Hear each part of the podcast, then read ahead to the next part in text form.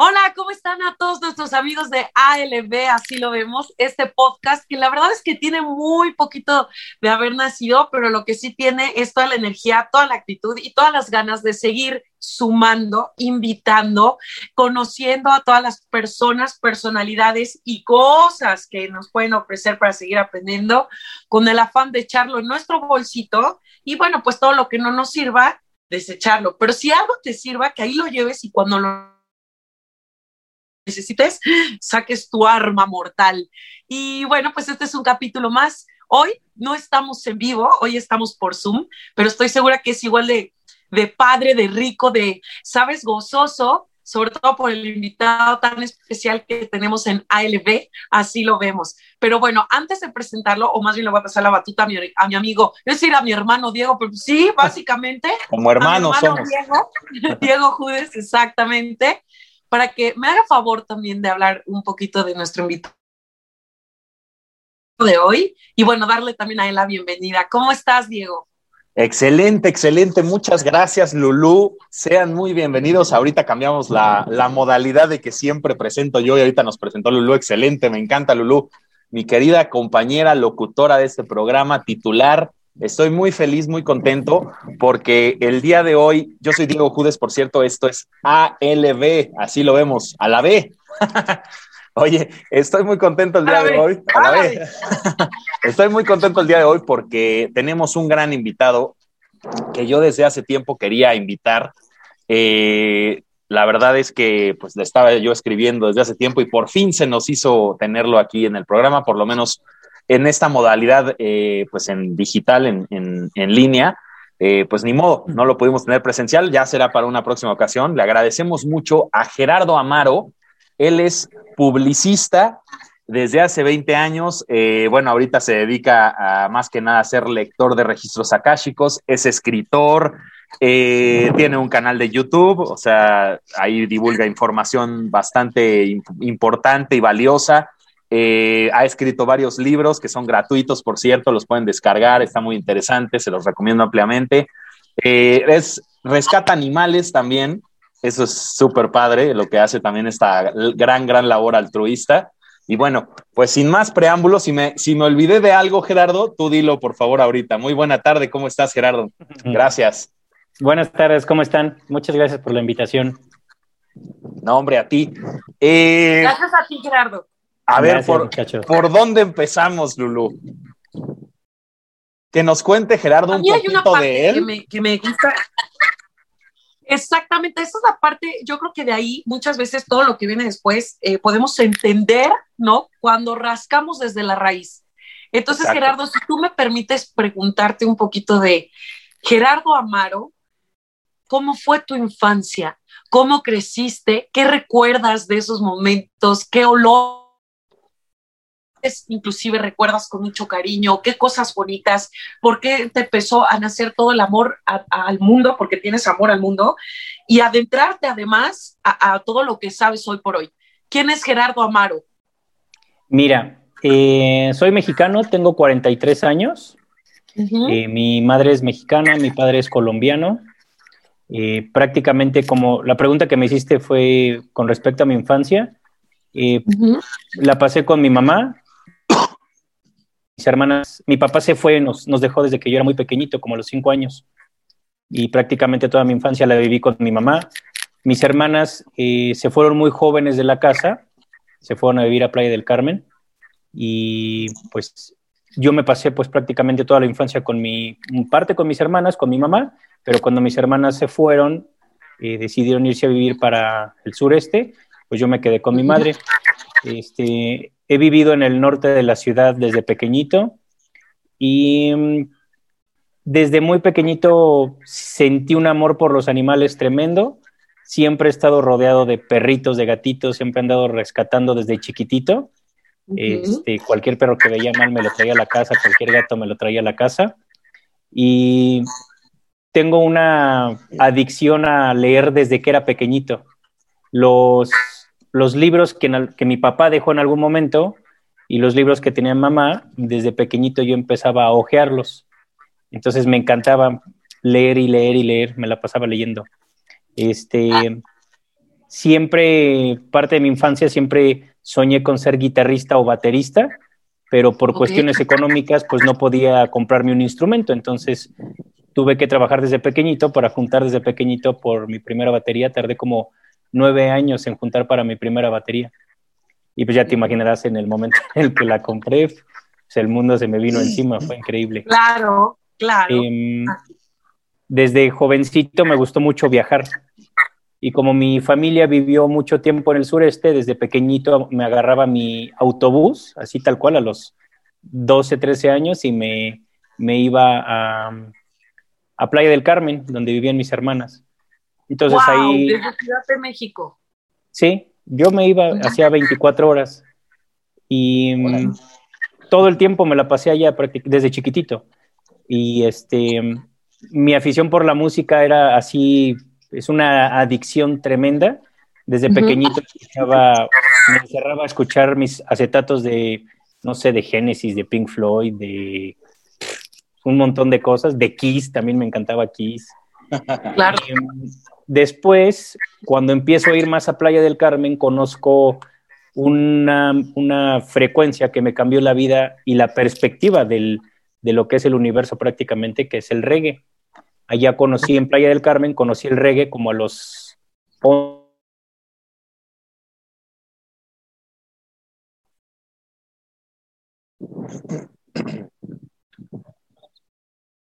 teniendo tanto contacto con tantos músicos, porque antes en Playa del Carmen no es como la tontería que es ahora. El lugar sigue siendo hermoso, pero es un basurero energético Playa del Carmen. Antes había reggae, antes había lugares donde tocaban reggae en vivo, este, lo que ahora es Liverpool de la Quinta Avenida y toda esta bola de cochineros que pusieron ahí en la Quinta Avenida, pues antes estaba el Sigis, antes había reggae de verdad, el pez vela y todo esto, y podías ver bandas tremendas, legendarias como Splash, como Bosquimano, eh, los propios Yerberos, y pues bandas reales. antidoping. Antidoping, claro. Entonces tuve oportunidad desde chiquitito de ver bandas tan poderosas como esas, que pues ahorita pues ya son contaditas las bandas de reggae tan poderosas.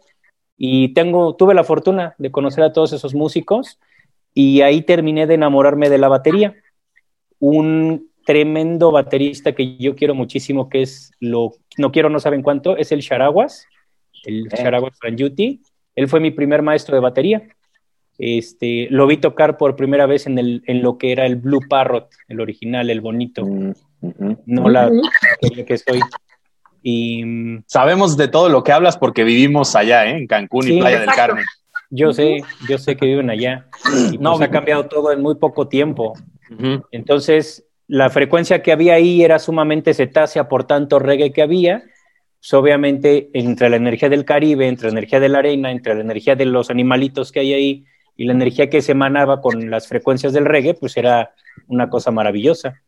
Em, todo cambia, ¿no? Y pues bueno, se fue perdiendo todo eso, ahora hay puro reggaetón, hay pura música electrónica hecha, hecha chueca, por no decir otra palabra.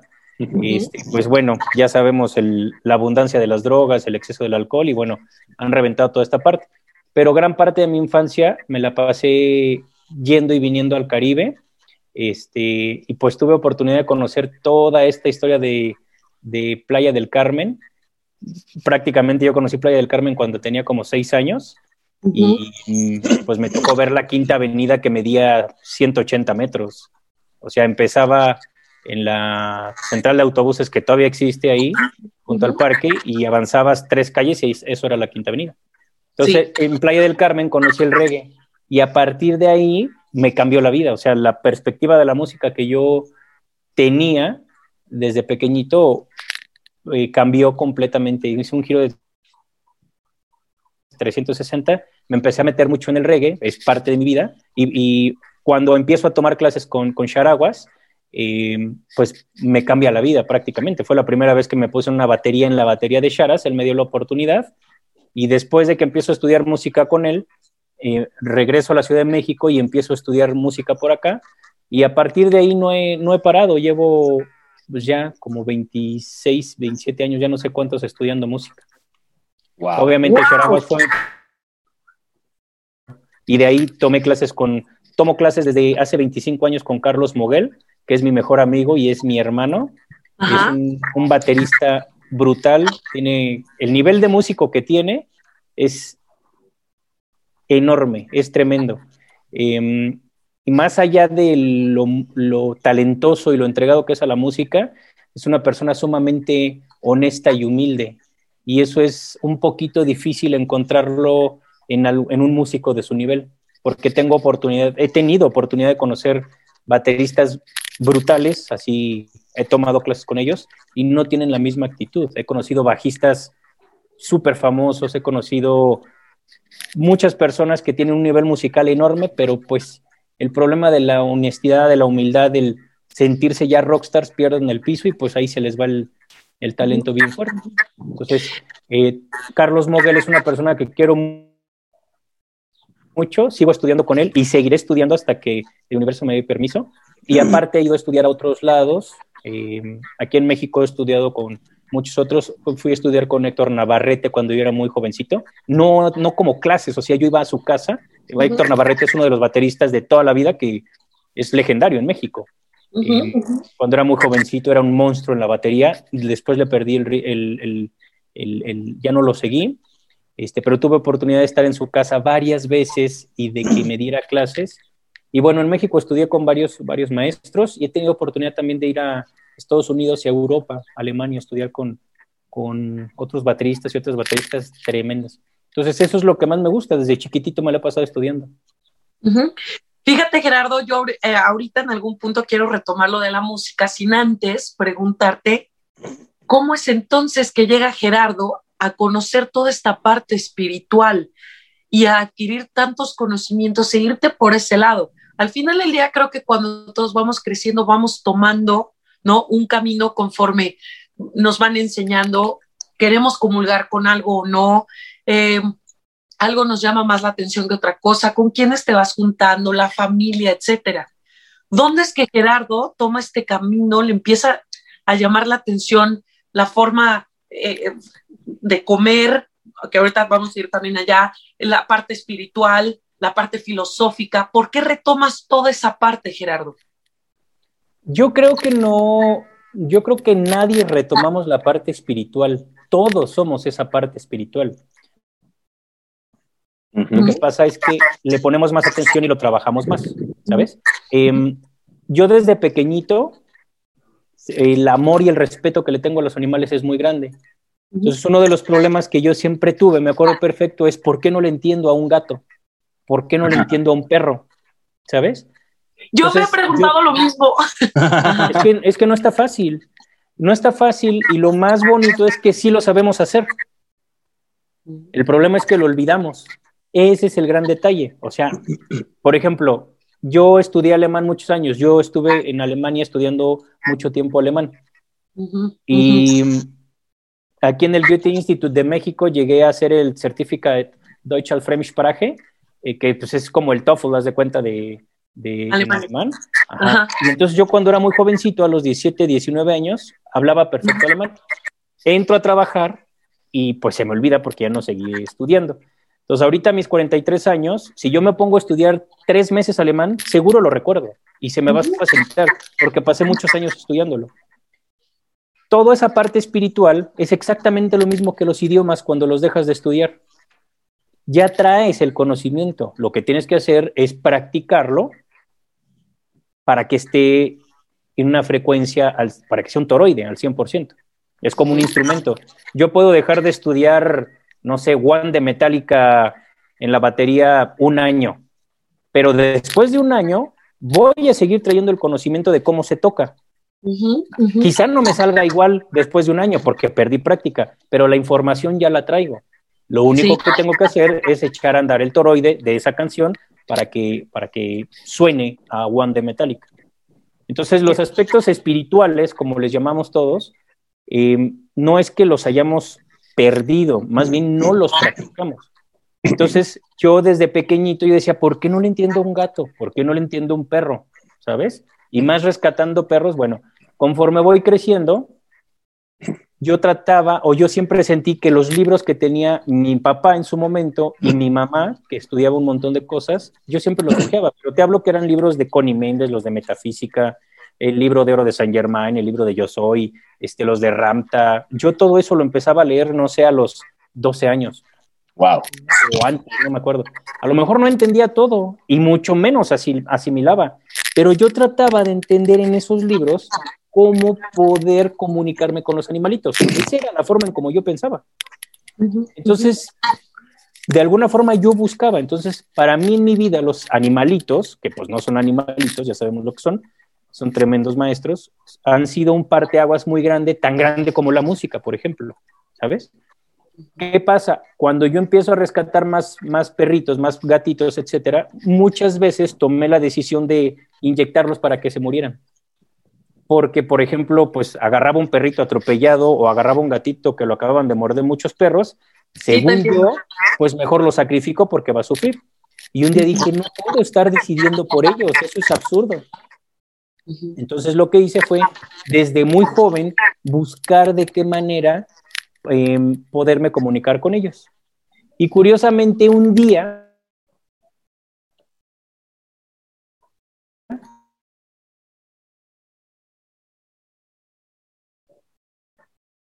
de registros akáshicos. Yo fui por compromiso, la verdad. O sea, dije, pues vamos a ver qué, digo, con todo respeto, vamos a ver qué burrada me van a enseñar aquí. Y efectivamente, me enseñaron cosas, no, con todo respeto, cosas bien raras, pero pues tenía que empezar por algo, ¿sabes? Entonces acudí y ojo con esto, ¿eh? Le agradezco muchísimo siempre y siempre le agradeceré eternamente a la persona que, con la que fui por primera vez a un taller de registros akáshicos y que me introdujo a recordar lo que eran los registros. No estoy diciendo que está mal lo que esta persona me explicó en aquella época, no. Simplemente fue un eslabón de, fue el inicio para que yo empezara a tejer una cadena de sabiduría para mí mismo, ¿sabes?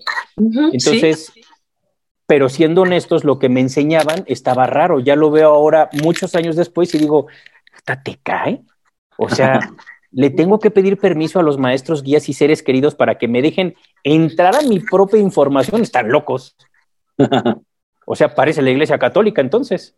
Entonces, a raíz de eso, yo empiezo a escribir y escribir y escribir y me voy dando cuenta que gracias a lo que no era, que fui a estudiar ahí, gracias a eso, yo mismo me tuve que forzar para buscar mi propia verdad. Y entonces quien me empieza a explicar esa propia verdad son los animalitos. Y un día de la nada volteo y dije, ya le, empiezo a entender. Y entonces estudio y estudio de ellos todo el tiempo, ¿sabes? Porque ellos no se cansan de, de, enseñarnos. Lo que pasa es que nosotros no le ponemos atención.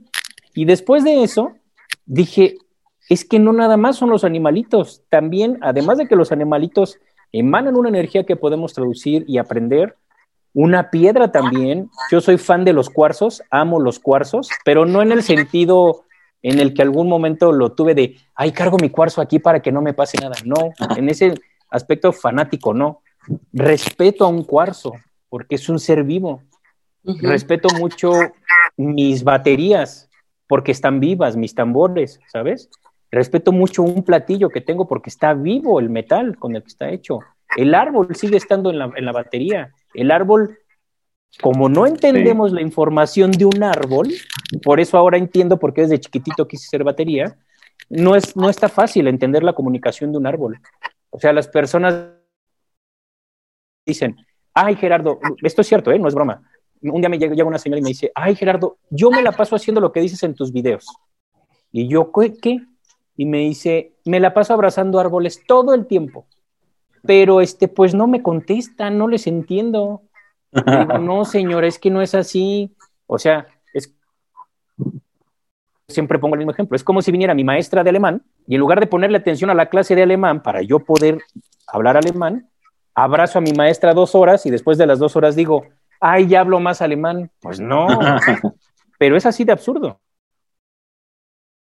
Entonces, cuando yo entiendo eh, que 20 años después, por decir algo, em, la forma en cómo he ido entendiendo el lenguaje de árboles no es teniendo al árbol enfrente de mí, sino teniendo la, la energía de los árboles hecha una batería.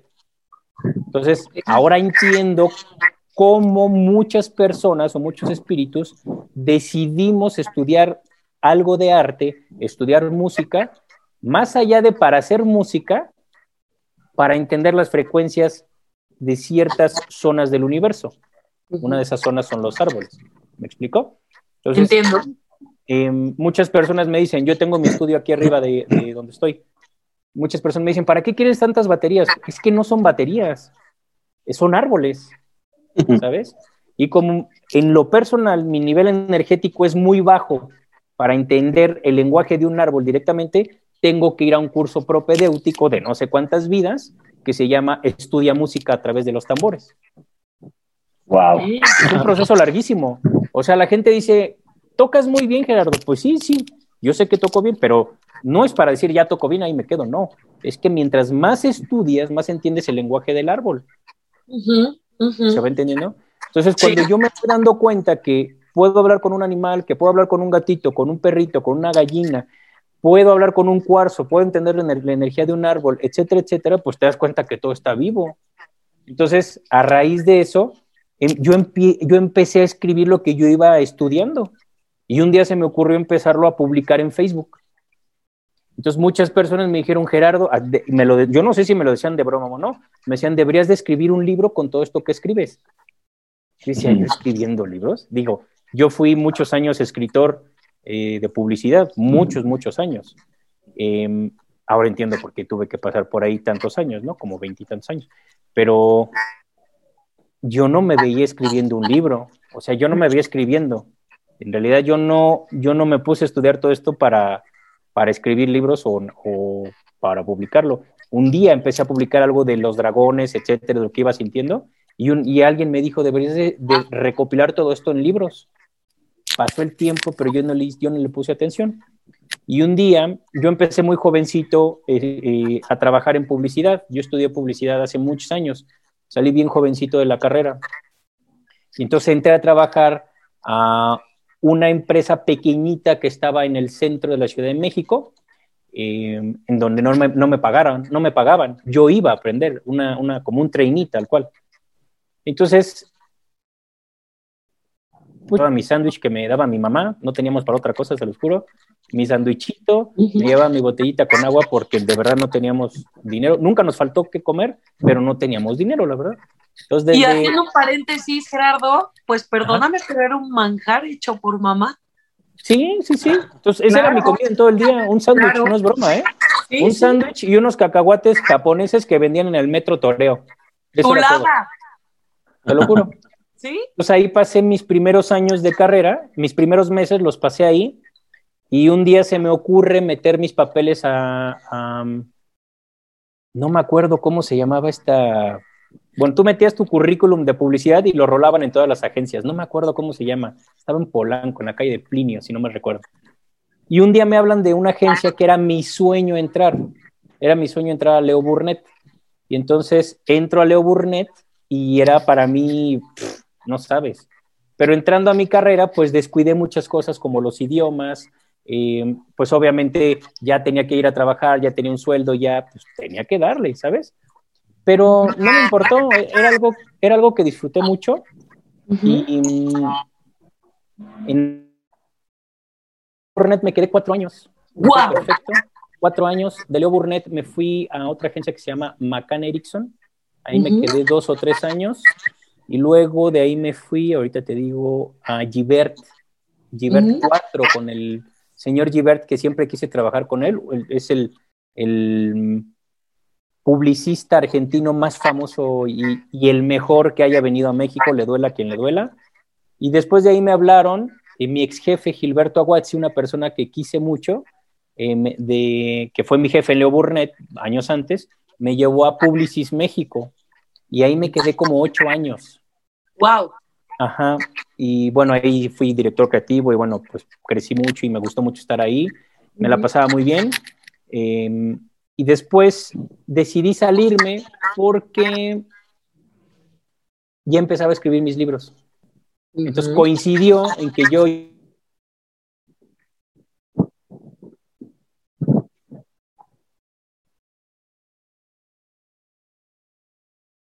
voy a escribir mi primer libro a Perú y a Isla de Pascua. Y entonces, estando en Perú o en Isla de Pascua, no me acuerdo dónde, eh, me hablaron de FCB para, para, para, ser director, director creativo de ahí, que es otra agencia que está en Polanco.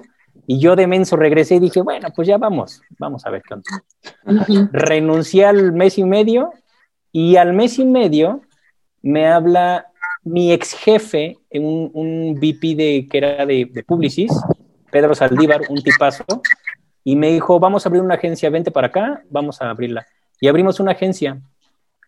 Em, la tuvimos como en sociedad como dos años y después yo me la quedé como otros dos, ya no me acuerdo cuánto. Y un día la cerré, así. En ese lapso de tres, cuatro años fui escribiendo todos mis libros y fui estudiando todo esto, fui escribiendo todo esto. Y un día dije, no más, ¿sabes? Entonces, eh, decidí hacer lo que realmente amo. La publicidad me encantaba, pero decidí salirme con mis perros a la hora que fuese, salir a jugar a la pelota con ellos, ir al parque. A lo mejor no gano lo mismo que, ganaba ahí, pero pues hago, hago lo que amo, te lo juro. Y me metí a estudiar inglés porque no, no lo hablaba bien. Entonces empecé a utilizar más mi tiempo en mí eh, muchos me decían, ¿cómo es posible si tienes un sueldazo, tienes tantos años, tienes un grupo enorme, llevas las mejores cuentas de bla, bla, bla, bla, bla, bla, bla? Y dije, no, ya mi proceso ahí ya pasó. Entonces, eh, pues decidí salir. ¿Cuántos años tenías más o menos en esa época? Yo creo que como unos 30 y 34. Ay, yo tengo 34, justo. Bueno, tenemos, Lulu y yo. Ok. okay. ventilando tú, ¿eh? Ok, ajá, ajá.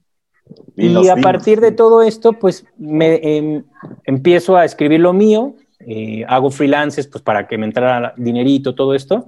Y este, y entonces un día, después de que empiezo ya, pues a publicar los libros, em, muchas personas me preguntaban cosas directamente por mail, por WhatsApp, pero eran cientos de preguntas al día. Oye, Gerardo, este, ¿por qué no publicas en tu Facebook algo de, no sé, los Anunnakis? ¿O por qué no publicas algo de los grises, etcétera?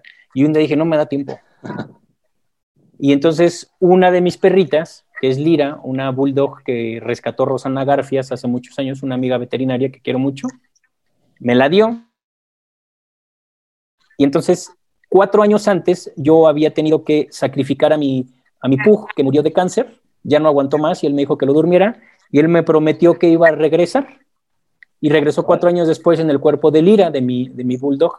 ¡Ay, wow!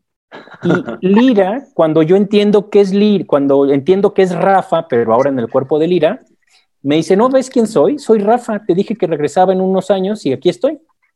Y ella fue la que me dijo, tienes que contar esta historia de que reencarné de, de Rafa a Lira, pero lo tienes que subir a YouTube.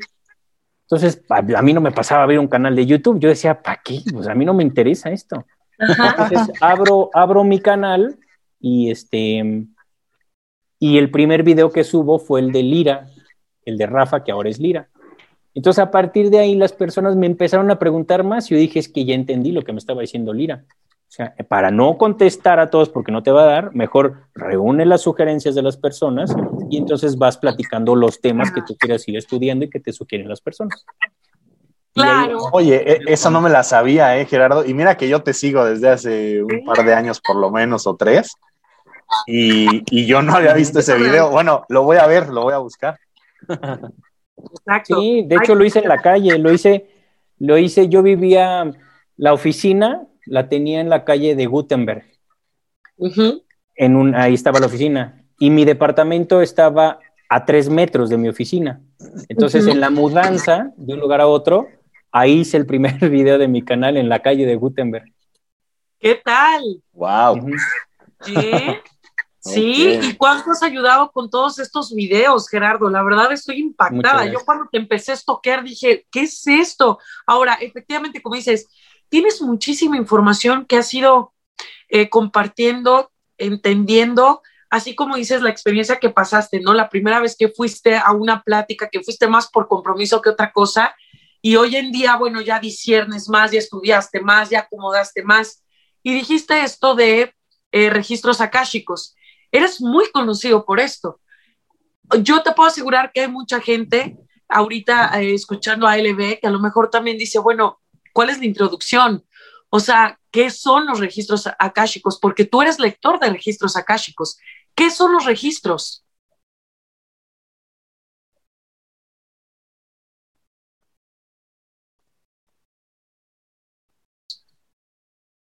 Así, el tema, uno de los temas más sucios, más lacerados, más tergiversados que existen en la historia actual de la humanidad, o en la historia en general, es, el de los registros akáshicos. ¿Cómo no le conviene a ciertas entidades que conozcamos esa información. Perdón. Por eso la han revolcado tanto. Dime. Perdón. Es que, bueno, ahorita que nos cuentes exactamente lo que pregunta Lulu, lo que son los registros, un poco que yo sé que lo has platicado hasta el cansancio en muchos videos. Está bien que nos des un pequeño este, resumen de qué es lo que son, pero me gustaría saber también, aunado a esta pregunta que hace Lulu, ¿cómo es que disiernes, o sea, el discernimiento de esos, esto me, me lo está diciendo los maestros que guardan el éter, ¿no? El tejido del universo, los registros akáshicos, que es como que yo lo entiendo, ahorita me corregirá si no, o estoy pensando o canalizando información de un egregor, por ejemplo. Eso quería preguntarte y yo no que nos expliques un poquito, por favor. Eh, ahí viene, ahí viene el punto más fuerte. Esto no es de creer, esto no es de discernir es de sentir. Ok, ok. ¿Entiende? Bien, sí, sí, Por ejemplo, ¿alguno de ustedes es papá? ¿Mamá? No. no. Bueno, ¿cómo le entiende? ¿Cómo, cómo traduce una mamá a un papá que tiene una semana de ser mamá o papá? ¿Cómo le llega la información de su hijo cuando está llorando? Y la mamá sabe perfecto traduce perfecto que el niño o la niña ya se hizo pipí, ya se hizo popó, eh, se le rozaron las pompitas, ya tiene hambre, quiere que lo carguen, está incómodo. ¿Cómo, cómo lo traducen? ¿Porque está llorando? Pues es intuición, ¿no? Se siente. Se siente, claro. El ser crístico del niño le está hablando al ser crístico de la mamá o al papá. Entonces, la mamá está en una energía gigantesca debido a que el niño tiene una energía gigantesca y juntos hacen un toroide. Entonces la comunicación cósmica que hay entre ellos es imparable. Se va perdiendo por cuestiones ególatras de la mamá, ¿me explico? O del papá, no hay otra. Pero es exactamente lo mismo. Cuando tú trabajas con registros, que no es nada de lo que nos han dicho que es, por eso ahora les digo, pues lo que yo aprendí en aquella época era, ahora lo veo y digo, híjole, está un poquito raro porque no, no macha. ¿sabes? Sí, sí, Entonces, los registros prácticamente es, a grandes rasgos, todo en el universo, en este y en cualquier universo, todo es energía, absolutamente todo. Tu perrito que está atrás es energía, la reja que está atrás de ti es energía, la blusa rosa que traes es energía, las nubes que están atrás de Daniel es energía. Voltea a ver las nubes. Voltea a ver las nubes y dime qué están diciendo, qué están diciendo. ¿Lo entienden? Pues, no lo entendemos ahorita. Claro, a ver. Porque no es entenderlo, es sentirlo. Entonces, todo es energía. Ahora, esa energía contiene información. Ajá. Cuando tú contestas tu celular, el celular le está llegando una energía. Total. Pero tú no puedes ver esa energía. Quien te la traduce es el celular, por eso puedes escuchar mi voz o la voz de quien sea a través de una llamada. Necesitas un traductor, un, intérprete, por decirlo así, para escuchar lo que alguien a distancia te está diciendo. Cuando en realidad tú puedes hablar a distancia con esa persona, pero no lo están. ¿Se va entendiendo? Entonces, para entender un poco qué es el registro, es traducir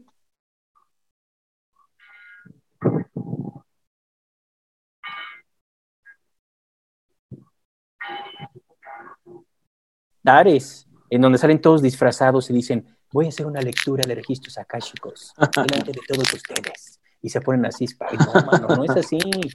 O sea, no saben ni lo que es un violín. No se atreven ni a agarrar una guitarra. y quieren hablar de energías, por favor.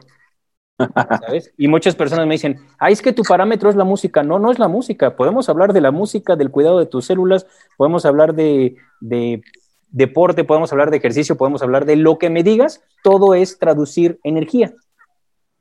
Pero los humanos, la mayoría, somos demasiado perezosos. Somos muy flojos para traducir.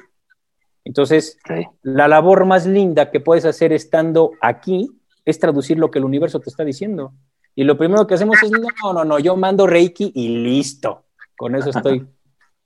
Cualquier proceso es perfecto. Pero el tema de los registros está sumamente vapuleado, golpeado, tergiversado, porque no les conviene que traduzcamos la energía del universo. ¿Se entiende? Hay muchas personas que me dicen, Gerardo, es que tú criticas todo, criticas el Reiki, hasta los propios registros criticas. No los critico, menciono lo que es, que es completamente distinto. O sea, si un coche está feo, pues yo no les voy a mentir diciéndoles que está bonito, pues, no está bien el coche, está arruinado. ¿Me explico? Entonces, no es que hable mal, es que me atrevo a platicar lo que ya estudié y lo que sigo estudiando. Esto lo, implementas y, lo das en todos tus talleres, ¿no? O sea, toda la mm. lectura en general, ¿no? El aprendizaje. Es que en realidad yo no les doy aprendizaje ahí. Es las personas que llegan a los talleres ya llegan con el aprendizaje. ok. Lo único que yo hago es recordarles cómo está toda la onda. Ok, ok. ¿Sabes? Pero tú ya lo sabes hacer. Sí, sí, sí, sí, claro. Ya lo sabes, o sea, esa es nuestra esencia. De luz, es nuestra esencia. esta energía.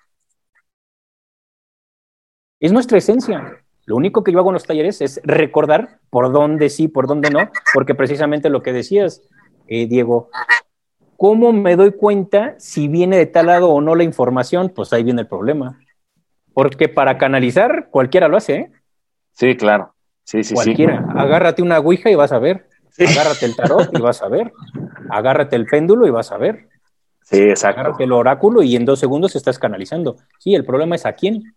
Exacto. Ahí es donde se abren estos portales donde pueden entrar tanto vibraciones o energías buenas o malas o de, distintas frecuencias, ¿no? Espectros. Pues es que ahí viene el, el control cerebral gigantesco. O sea, es muy chistoso porque estamos viviendo una época, y lo digo con todo respeto, estamos viviendo una época en donde todos son buenísimos para hacer Reiki, en donde todos tienen currículums holísticos, pero en pergaminos, en donde todos crean eh, hipnosis, en donde todos crean técnicas eh, holísticas y, o sea, es, la baraja holística es enorme, enorme. Qué casualidad que de eso hay muchos coaches, que de eso hay muchos expertos. Qué casualidad, ¿no? Que en ese tipo de prácticas, las cuales respeto porque yo estuve metido ahí mucho tiempo y por eso me atrevo a hablar, es increíble cómo nos hemos hecho creer que somos don fregón del, registro, don fregona, eh, de, don experto del, del, Reiki, el, el máster akáshico, el máster chamánico, o sea... Yo, siempre que te veo, eh, siempre dices una premisa muy, muy grande que me encanta, eh, que cómo se rige el universo, ¿no? Paciencia, humildad y respeto, ¿no? Y siempre que lo predicas mucho.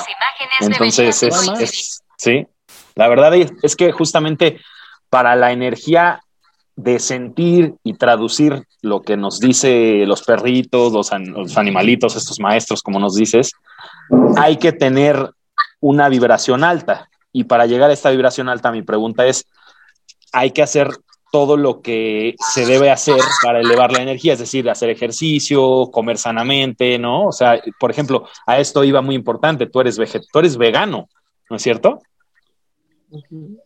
Sí. O sea, para llegar a esto, a esta comunicación y unir los toroides energéticos, que es lo que estabas diciendo, que creo que lo entendí así, por ejemplo, con un árbol, que, se unan los toroides y puedas traducir la energía que nos están diciendo o transmitiendo, hay que estar pues muy elevado en, en cuestión energética, ¿no?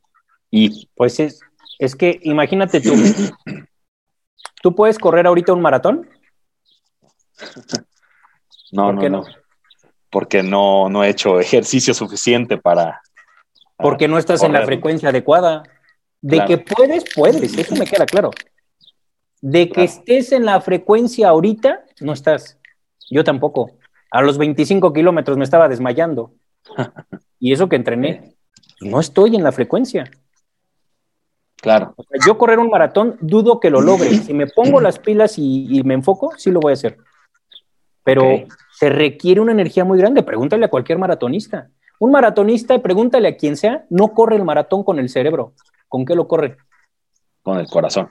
Porque si el cerebro no lo apaga durante el maratón, al kilómetro 6 se le están rompiendo las rodillas y le está diciendo el cerebro, ya no puedo, cabrón.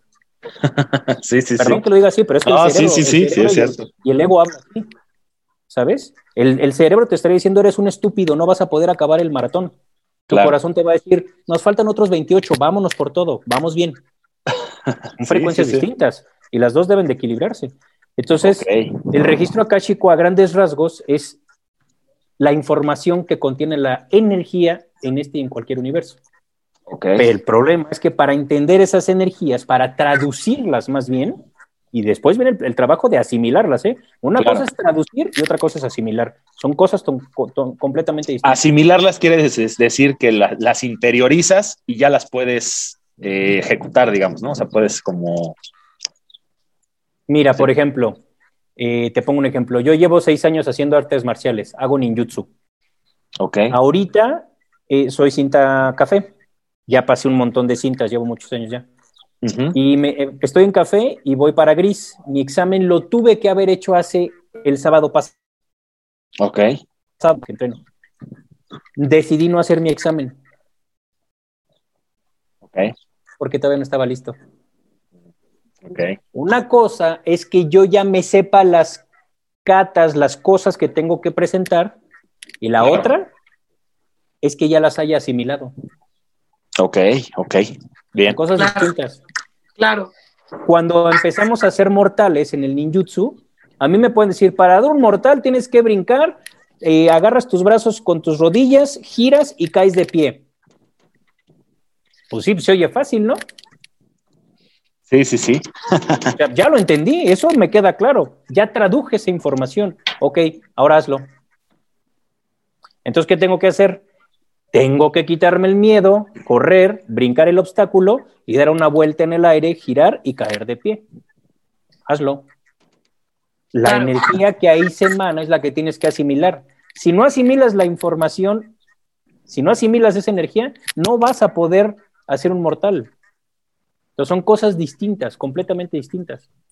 Así es, lo, así es todo el universo, ¿eh? todo en este y en cualquier universo. El problema es que volvemos a lo mismo. A los humanos nos gusta hacer artes marciales sin meternos al tatami. Sí, sí, sí. O sea, quiero hablar alemán, pero sin tomar clases de alemán. Quiero tomar clases en YouTube. Pues, Me gustaría, por ejemplo, Gerardo, que nos pusieras ahora sí que el ejemplo de, de, ti mismo, ¿cómo fue tu transición? Porque pues sí, sé que está muy de moda ahorita el veganismo, el vegetarianismo, y, si te costó trabajo, o sea, ¿cómo es que llegaste a ser tan de tajo el cambio a ser, a ser vegano, por ejemplo? ¿Cuándo pasó eso? ¿Hace cuántos años? A mí desde chiquito nunca me gustó la leche ni la carne. Siempre la rechacé. Ok. Siempre. De hecho, cuando mi papá vivía con nosotros, él me obligaba a comer tacos de barbacoa, que para mí era vomitivo. El olor a grasa Sí, sí, sí.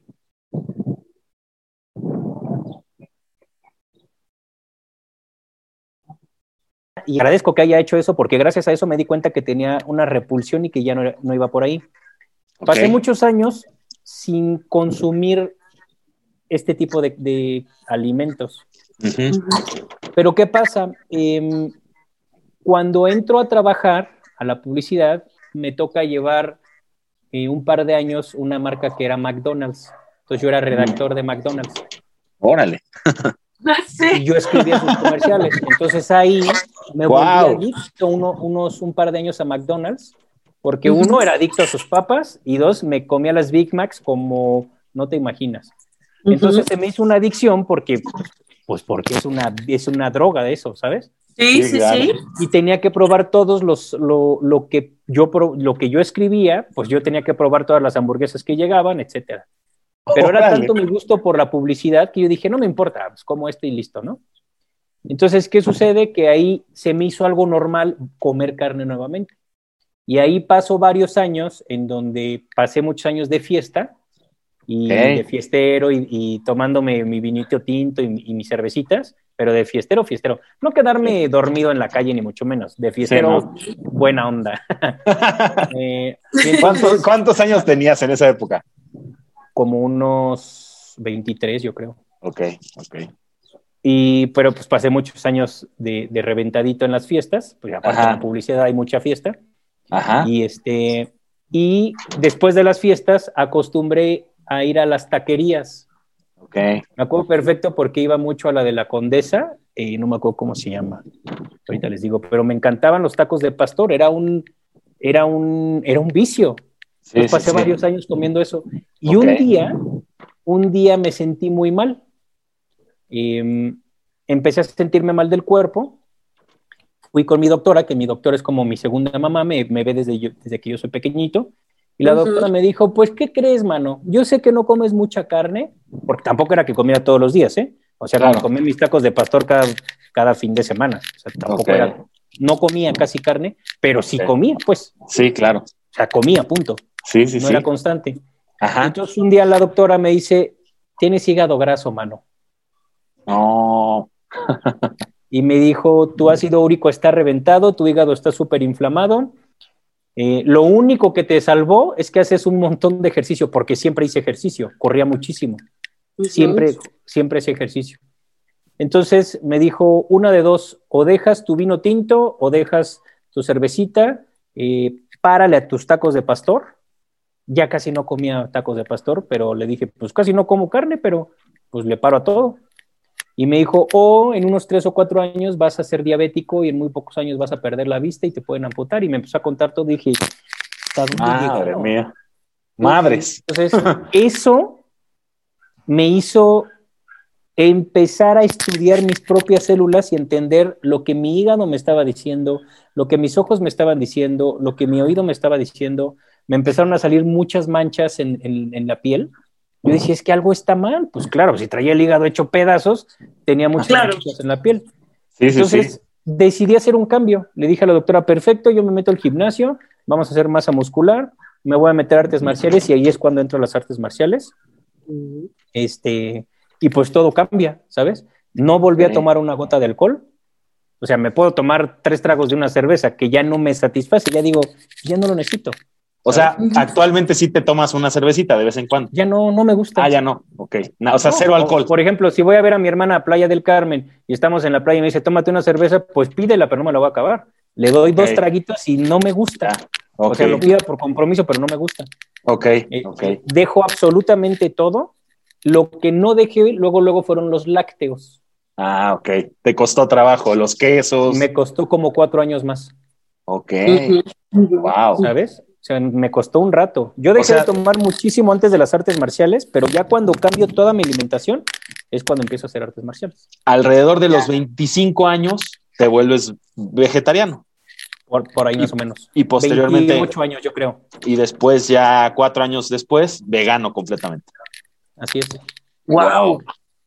Pero eh, un día me desestabilicé porque alguien me dijo que dejara el gluten. Mm, y entonces, como ya no comía nada pesado, también dejé el gluten y me desestabilicé. Y entonces ahí empecé a estudiar un poquito toda esta onda, porque no está fácil dejar todo de un golpe. ¿eh?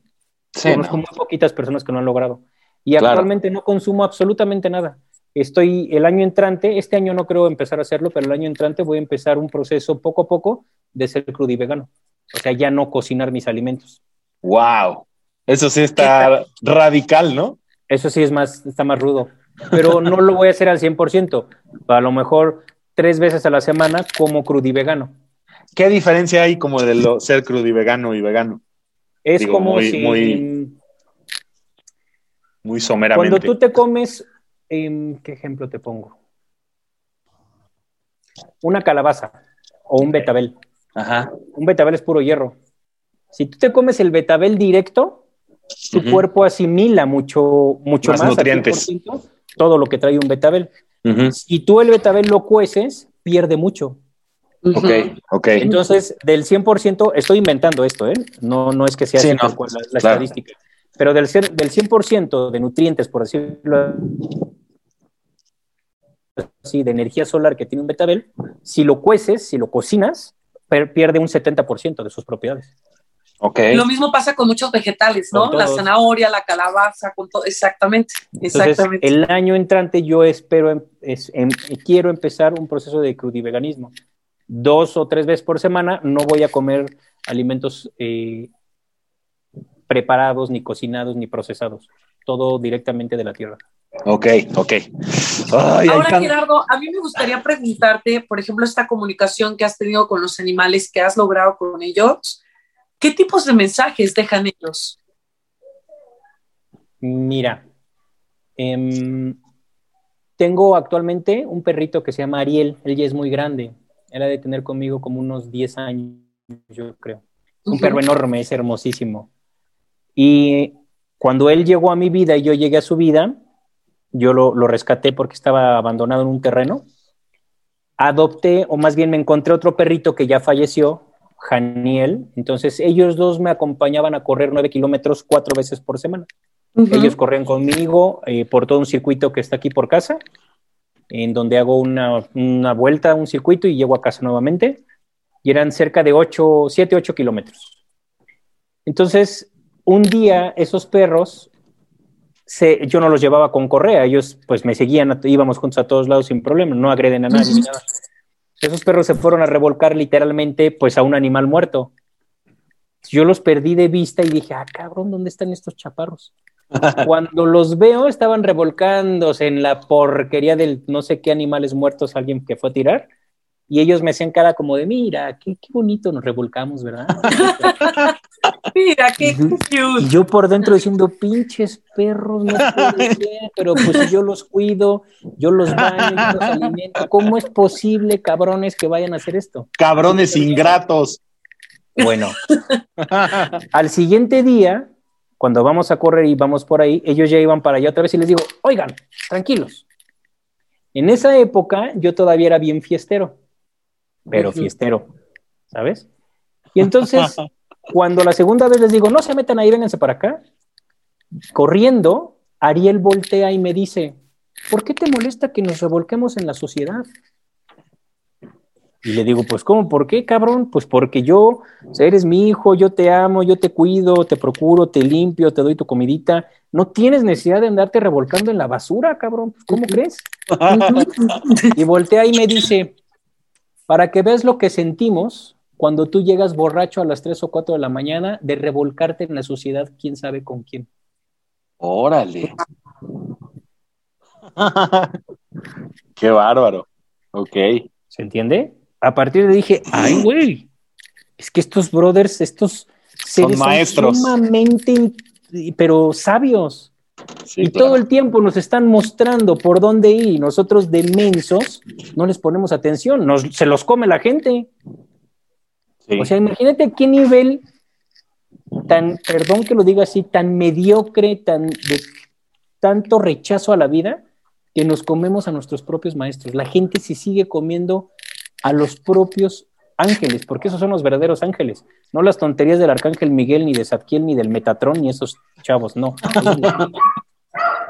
o sea, la gente ve normal comerse un ser vivo con tanta sabiduría, y aunque no tuviera sabiduría, está vivo y tienes que respetar.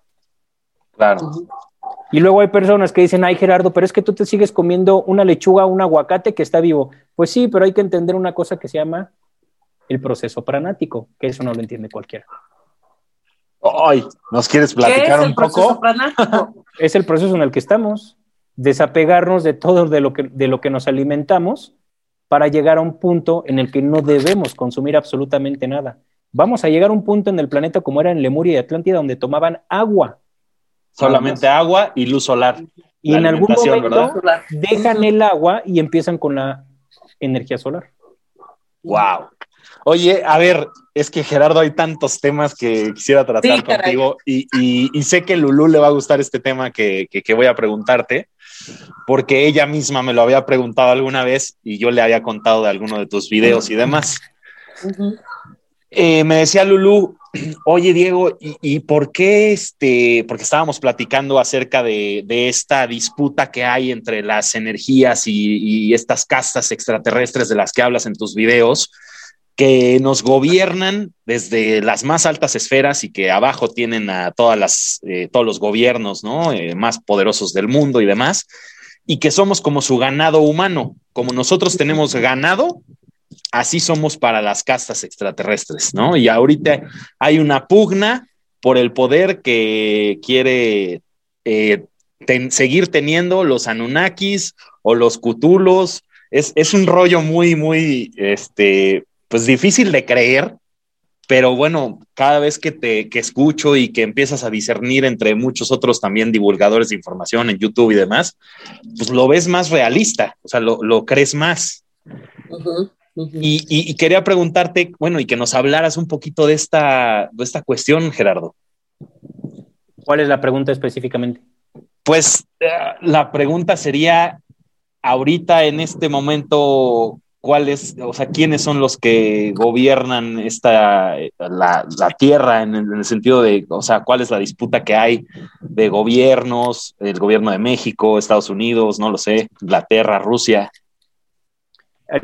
Al, planeta tal cual no lo gobierna nadie. A quien controlan es a la sociedad humana. ok, ok. ¿Quién controla actualmente a la sociedad humana? Está partida, está seccionada. Todavía hay castas, hay castas insectoides que tienen tomadas muchas ciudades, Guadalajara, por ejemplo, junto con grises. Eh, hay muchas castas grises que siguen controlando ciudades enteras de China, en Tailandia. Eh, hay castas eh, Nefilim que siguen controlando gran parte de Escandinavia. Ok. ¿Sabes? Y de los Nefilim no hay tanta información y es un tema. Tremendo. No, no he visto alguno de, de videos de, los Nephilim. ¿Ya lo has dado o no? No hay. O sea, yo no he subido nada en mi canal, lo estoy haciendo apenas. Ah, ok. Pero si tú pones en YouTube Nephilim, bueno, te van a contar una sarta de cosas bien raritas. Ajá. Todo se aprende, pero, pero los Nephilim, tal cual quienes son, han estado frente a nosotros y no nos hemos dado cuenta. Ellos son muy poderosos. Existen castas arias todavía que, que todavía tienen el poder de algunas partes del planeta. Ya son, están muy débiles los arios eh, los Anunnakis, que me atrevo a decir que es la casta más con mayor continuidad en cuanto, en cuanto a control social, los Anunnakis son extremadamente fuertes. Ya, no, ya los están pateando. Okay. Quien me atrevo a decir que ahorita tiene el control de las potencias más grandes del mundo son los luciferinos y los, los que yo les llamo cutulos. Ok. Eh, esos son los dueños de toda esta maquinaria. Ok. Este, y curiosamente, uno de los corporativos más grandes que hicieron en 3, 4 años es México. Ok. Wow. Oye, eh, con México. ¿cómo tienes tú toda esta información, Gerardo? O sea, ¿de dónde la obtienes? ¿Recibes mensajes, meditación? ¿Cómo está todo esto? No, eh, hay algo a mí que me gusta hacer mucho que es viajar, como cualquier persona. Yo en algún momento me gustó viajar por viajar, lo cual está bien. Pero un día dije, es que cada lugar está vivo. Claro. Cada lugar está vivo. Sí, sí, sí. Cada, cada granito de, arena que está en cierta playa, cada roca, cada litro de agua del mar, eh, cada lugar está, está vivo prácticamente. Claro. Entonces un día dije, voy a empezar a sentir lo que me diga cada parte del planeta que visite. Entonces esto se vuelve algo sumamente lindo, porque he tenido la oportunidad, no lo digo con presunción, pero desde chiquitito tuve oportunidad de conocer muchos países, porque mi familia vivía en Europa, mis hermanas se fueron a vivir a Alemania. Yo tuve oportunidad desde muy jovencito de empezar a ir a, a Austria, Alemania, Suiza, Liechtenstein, a Italia, entonces, muy jovencito empecé a sentir las energías, pero todavía no lo asimilaba como empecé a hacerlo años después. Entonces, eh, por ejemplo, ahorita estoy terminando ya un libro que se llama La historia oculta de Gaia. Es un libro que llevo como cuatro años escribiendo. Ese libro lo he escrito en distintas partes del planeta. Ok. Fui a escribirlo a, a Galápagos, a las Islas Galápagos en Ecuador, fui a escribirlo a Quito, fui a escribirlo a Bogotá, fui a escribirlo a Islandia, ¿sabes? Entonces, ¿quién me da la información? El planeta, es escuchar el planeta. Y eso lo podemos hacer todos, nada más que no queremos. Volvemos a lo mismo. Ahí canalizas la información a través de los registros akáshicos del lugar. Es que ¿O no, no? es canalizar, ¿No? es sentir, es completamente distinto. Ok, ¿sabes? Es, eh, no es que esté mal utilizar el término canalizar, pero en el argot holístico tiene otro contexto, sí. para que no, se- no se confunda esto. Sí, canalizar Porque como a través de entidades, ¿no? Es exactamente. Entonces, el término no está mal utilizado, nada más que el contexto holístico o espiritual de todas estas tonterías eh, eh, de técnicas, pues el canalizar es canalizo a María Magdalena, por favor. canalizo a Jesús, por favor. Sí, sí, sí, sí. Sí. Ok, ok. Yo, por ejemplo, el primer libro que escribí, el, de- libro más pequeño del mundo con las verdades más grandes del mundo, lo escribí en Isla de Pascua y en Perú, como les dije ahorita. Sí, sí, sí. A partir de ahí me fui a escribir las siguientes partes a India, ahí escribí el tercero, eh, escribí en Egipto, estuve como mes y medio en Egipto y en, eh, en Jordania, estuve como mes y medio y ahí empecé a escribir esto, todo esto, me traje la información y le, le empecé a dar. Entonces, no es que lo canalice, lo vas sintiendo. Vas sintiendo, Y claro. El río Nilo tiene algo que decirte, pues tienes que traducirlo. ¿sabes? Claro. Oye, Gerardo, a ver, dinos una cosa porque también está muy, muy en tendencia ahorita.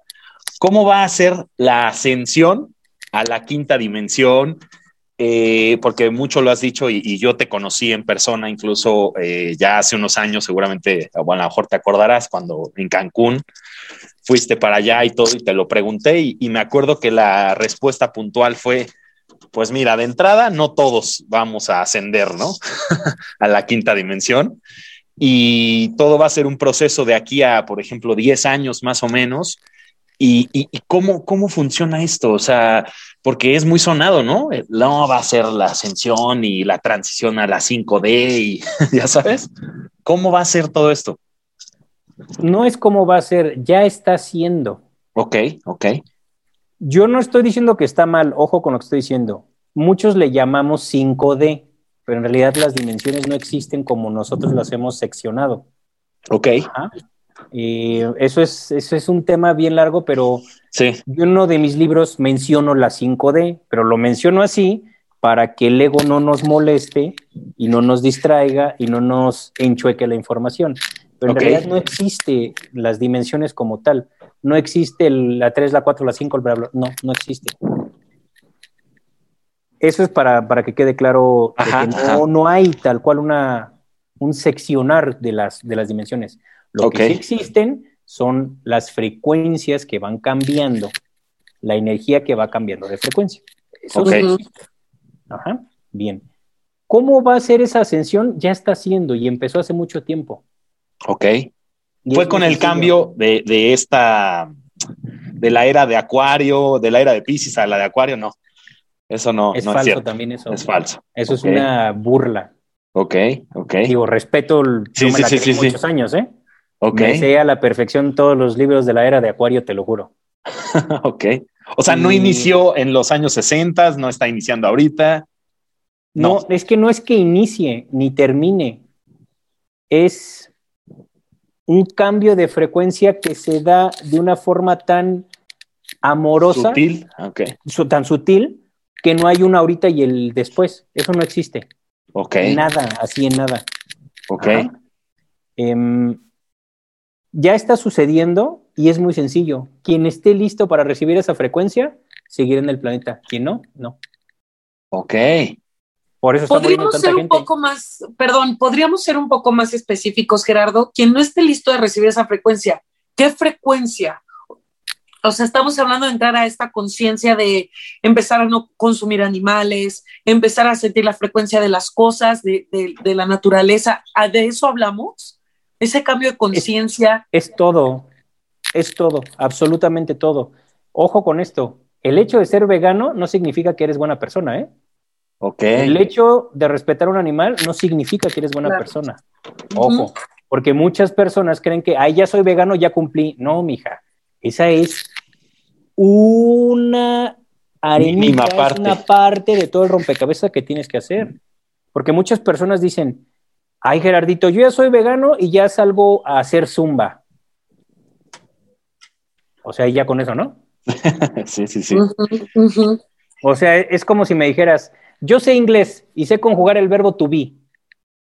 Muy Es bien. lo único que sé hacer. Y ya sé inglés con eso. Pues no, pues ¿cómo crees? Sí, y eso claro. es el inicio de un gran cambio. Claro.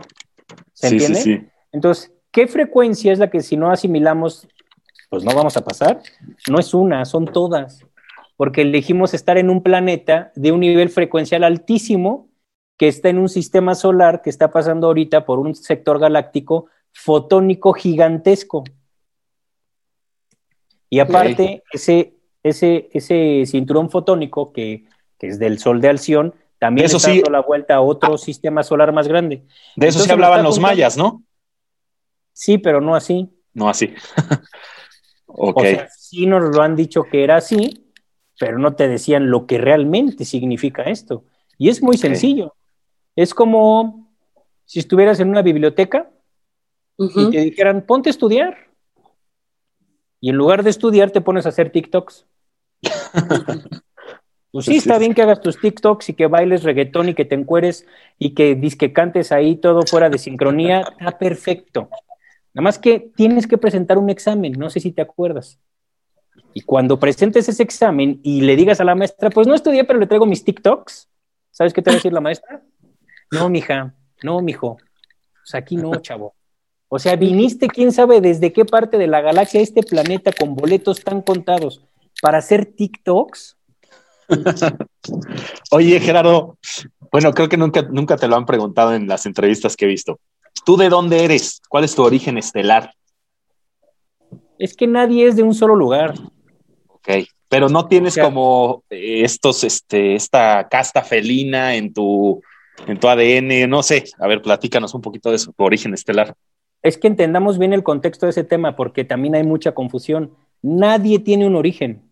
O sea, nadie es de las Pléyades, nadie es del planeta Tierra, nadie es de Orión. Ok. Todos provenimos del mismo, de la misma fuente, por decirlo Claro. así. Sí, del sí, sí. foco. Somos fractales, ¿no? Lo que pasa es que decidimos ir a estudiar a ciertas partes, ciertas secciones, y ahí podemos quedarnos el tiempo que des- deseemos quedarnos para seguir aprendiendo y seguir traduciendo. Pero de eso es como si tú, por ejemplo, eh, yo te digo, tú, tú, este, eres del TEC de Monterrey y tú de la Náhuac. Ah, sí, sí, ustedes son de ahí. Pues no soy de ahí. sí, sí, sí. Pasé por ahí para estudiar. Ok. Claro. Entonces, no es que sea yo pleiadiano, ok, no, no, no. Pero comulgas mucho con los felinos, por ejemplo, ¿no? Con Ah, los que urmas. Que, que estudie mucho la energía de los felinos es distinto. Que estudie mucho la energía de los lobos es distinto, ¿sabes? Ok. Entonces, el, un origen, el, origen es el, mío- el mío es el, el tuyo y el tuyo. Pero el que yo estudie ciertas energías no me hace que yo sea de ahí. Eh, volvemos al ejemplo de la escuela. Trabajo con esa energía y la interiorizo. ¿Me va entendiendo? Ok. De que, de que me gusta mucho estudiar energía felina, sí, sí me gusta mucho. Sí, sí, sí, ya veo. Oye, y por ejemplo, a ver, platícanos un poco de, de la Matrix, de la Maya, ¿no? O sea, Exacto. o sea, ¿qué onda con todo esto? ¿Sí es, no es? O sea, ¿sí existe, no existe? Claro que existe, Ok. pero no la crearon, No la crearon. Y entonces, la creamos. ay, caray. ok. porque somos especialistas en, en echarle la culpa a los pobres Anunnakis y a los pobres reptiles y a los pobres luciferinos. O sea, toda nuestra culpa la tienen ellos, ¿no? Porque son unos hijos de la tal por cual, porque son unos malditos. Pues sí, sí lo son. Pero la culpa no es de ellos. Ok.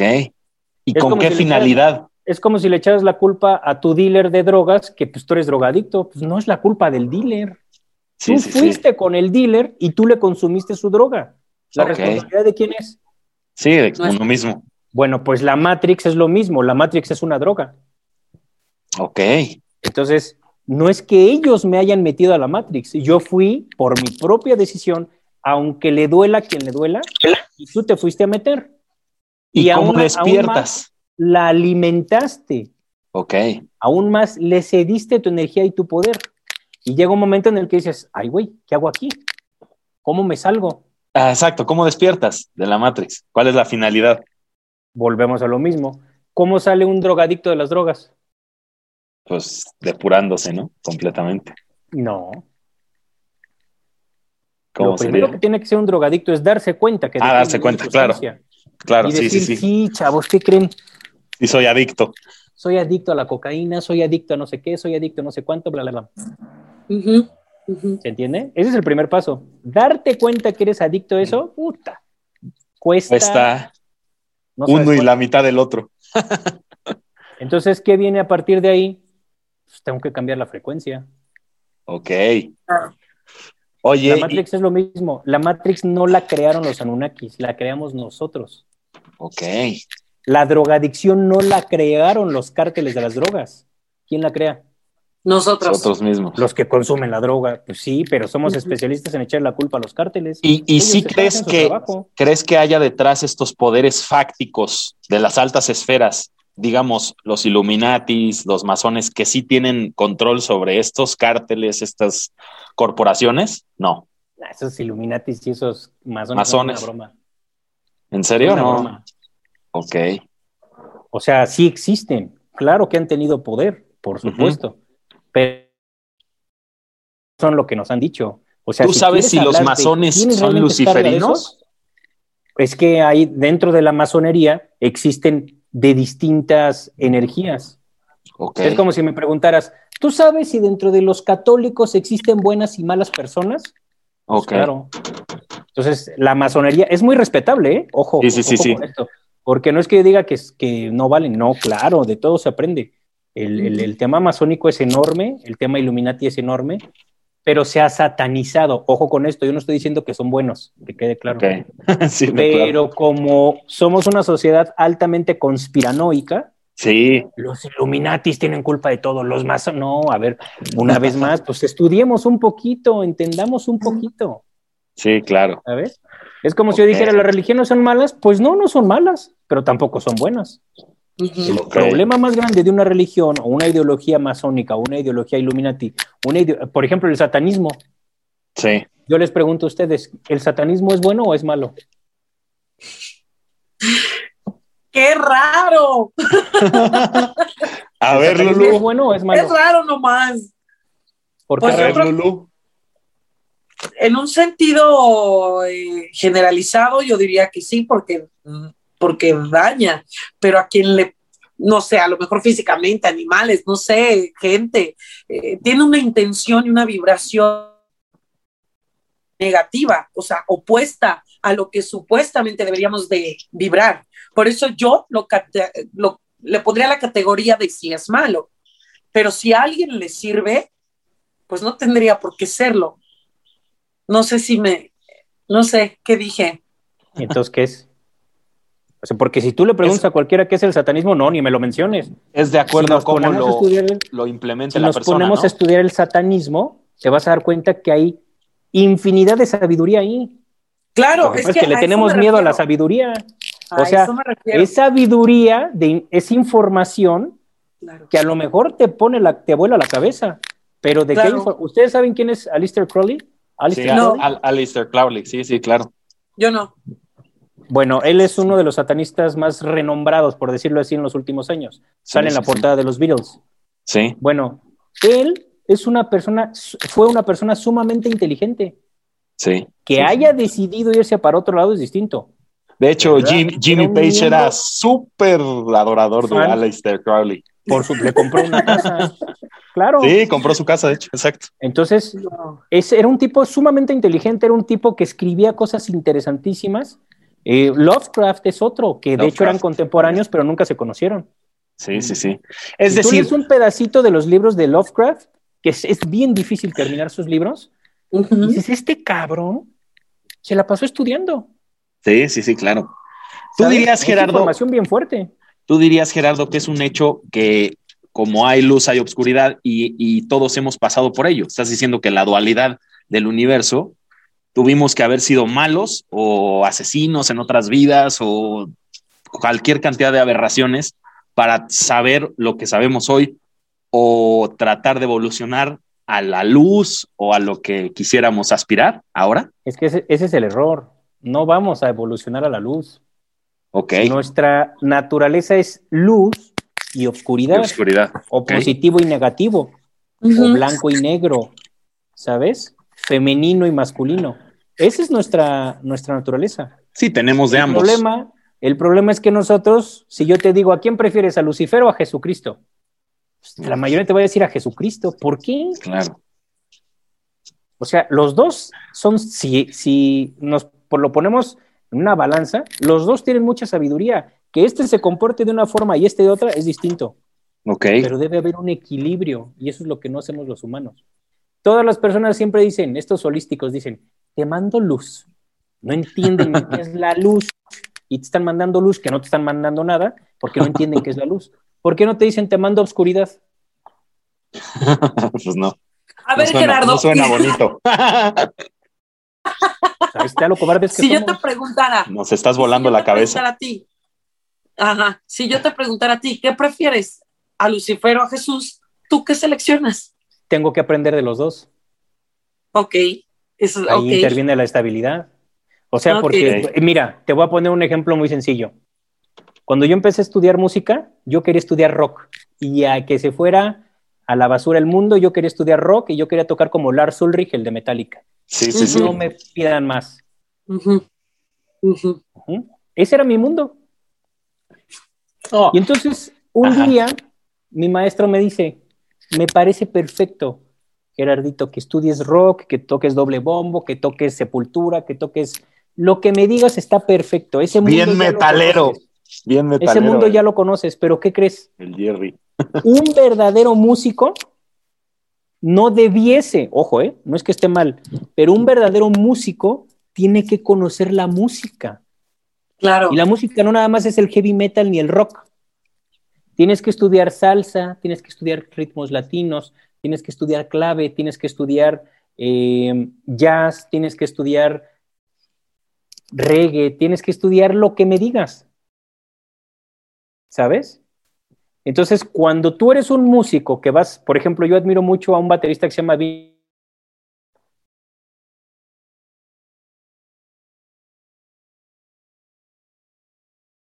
Vini. Y tú, Vini Colaiuta ha tocado Vini con Colaiuta. Megadeth, con Chick Corea, ha tocado Sí, con sí. quien me digas, Sí, sí, sí, claro. con Sting, y ha tocado con Gloria Trevi. Pues imagínate que un baterista de tocar con Chick Corea le grabó unas canciones a Gloria Trevi. ¿Sabes qué? El hecho de que haya tocado con Chick Corea no significa que no pueda ejecutar lo que le pide Gloria Trevi, ¿eh? Claro. Vino y grabó a México unas canciones para Gloria Trevi. Entonces dices, claro, hay que conocer el cielo y el infierno. Ok, ok. Está cañón, ¿eh? Está cañón, está cañón. O sea, el proceso evolutivo en el que estás, pues es, pues, complejo, ¿no? Tú, tú, tú, Gerardo Amaro. Yo no creo que complejo. Mientras estudies, nada es complejo. Ok, ok. Te lo juro, mientras estudies, nada es complejo, nada. El problema es, volvemos a lo mismo, queremos lograr las cosas sin estudiar. El otro día vi uno de tus videos de, de la canción de Hotel California, de los Eagles. Qué bárbaro. Ese sí me voló la cabeza así, pero durísimo. ¿Ve la traducción? Ese Sí, es traducir. sí, sí. O sea, sentí y, y me, me hace cuenta que la volví a escuchar y dije, no puede ser. O sea, me revolvió el estómago. De, ¿Y cuántos años la escuchaste? Me encanta. Bueno, me encanta. Es una canción que me gusta mucho y no, Es un No me deja de gustar. Es, un himno. sí, no me deja de gustar. Es- así siendo honestos y respetando toda la Ujú. de los años 70, ese es el solo de guitarra más emblemático que existe en la música en el planeta, en la década de los 70. Así de Sí. sencillo. Sí, sí, es cierto. Entonces, ¿cuántas veces no escuchamos esa canción? Cientos de veces, cientos y cientos, y no le ponemos atención, porque nada más entra por aquí, pero no le, no.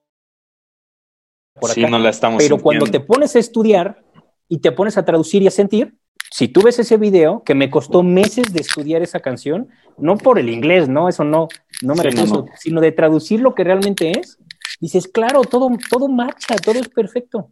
¿Y si crees realmente que esto se refiere al adrenocromo, a lo que consumen, porque acabas de publicarlo en el último video del canal de Suez?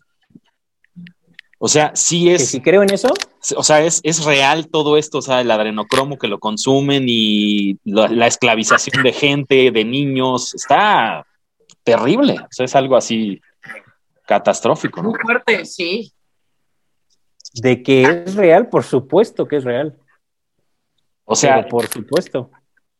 Y, y cómo combatir, o sea, somos, y estaba yo reflexionando ayer, cómo combatir, por ejemplo, a este nivel y somos tan minúsculos o importamos tan poco, o sea, que somos como seres individuales, pero en un pensamiento colectivo, ¿cómo podríamos combatir todo esto, toda esta negatividad? Trabajando contigo. Ok. No vas a salvar a nadie, tienes que trabajar por ti. O sea, si hay alguien a quien salvar, eres tú mismo. Ok. Y ahí es donde en la colectividad vamos a poder combatir la energía negativa, como por de supuesto. alguna manera. Por supuesto. Ok. O sea, eh, es como si me dijeras, yo las artes marciales la veo como, o sea, si hay algo que disfrute la, la, la música de mis perritos, todo esto, hay, hay, un complemento enorme para mí que son las artes marciales. Eh, ¿Por qué? Porque cuando tú trabajas con las artes marciales con alguien que te entrena como debe de ser, no los charlatanes que se ponen una cinta negra y que no saben ni patear ni pararse, para empezar, porque sobran. Es como en las terapias holísticas, hay charlatanes por todos lados. En las artes marciales es lo mismo. Es muy difícil encontrar a alguien que sepa. Entonces, ¿qué sucede? Cuando tú empiezas a estudiar artes marciales realmente, no vas para golpear nada más. Claro. Lo primero que tienes que entender es a recibir golpes. Sí, sí, sí, sí. ¿Se entiende? Oye, Gerardo. Tú podrás ser un gran Ajá. pateador, podrás ser un gran golpeador y lo que quieras, pero si no sabes recibir golpes, si no sabes controlar la energía de un golpe, adiós, te noquean. Entonces, sí. lo que tienes que hacer es prácticamente nivelar eso y si tú empiezas a elevar tu energía a través del entrenamiento, ¿sabes quién se te va a acercar? Por el puro campo electromagnético que tú traes, no se te van a acercar ni a asaltarte, ni mucho menos. Y si claro. alguien intenta entrar a tu campo electromagnético, aguas, porque ya está dentro de tu campo electromagnético. Lo repeles. Hay un Fran Dux, eh, un día fue a una, a una conferencia de él y dijo, empecemos a practicar el knockout energético. Órale. Métanse a ver quién es Fran Dux. Fran Dux, ok. Entonces, el, el knockout energético es que las personas antes de que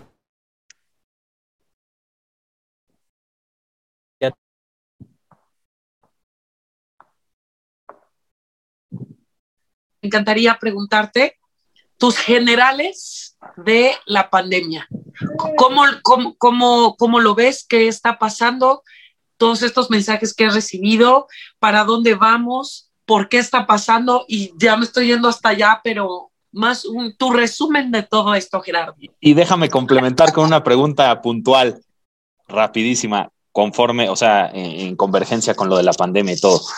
¿Crees que las vacunas, porque yo lo estuve viendo en unos divulgadores también, ¿crees que las vacunas contengan algo que va a modificar nuestro ADN, nuestra genética, que estaban diciendo que podían eh, en un futuro, en futuras generaciones, incluso quitarnos la glándula pineal, o sea, eliminarla, que nazcamos sin glándula pineal? ¿Es una tontería? ¿Quién dijo eso? Te lo, te lo voy a pasar, seguro lo has visto. El Quinta Dimensión el profe Alejandro. No sé si lo has visto. ¿Nunca has visto al profe Alejandro de Quinta Dimensión del Yo canal no de YouTube? nadie.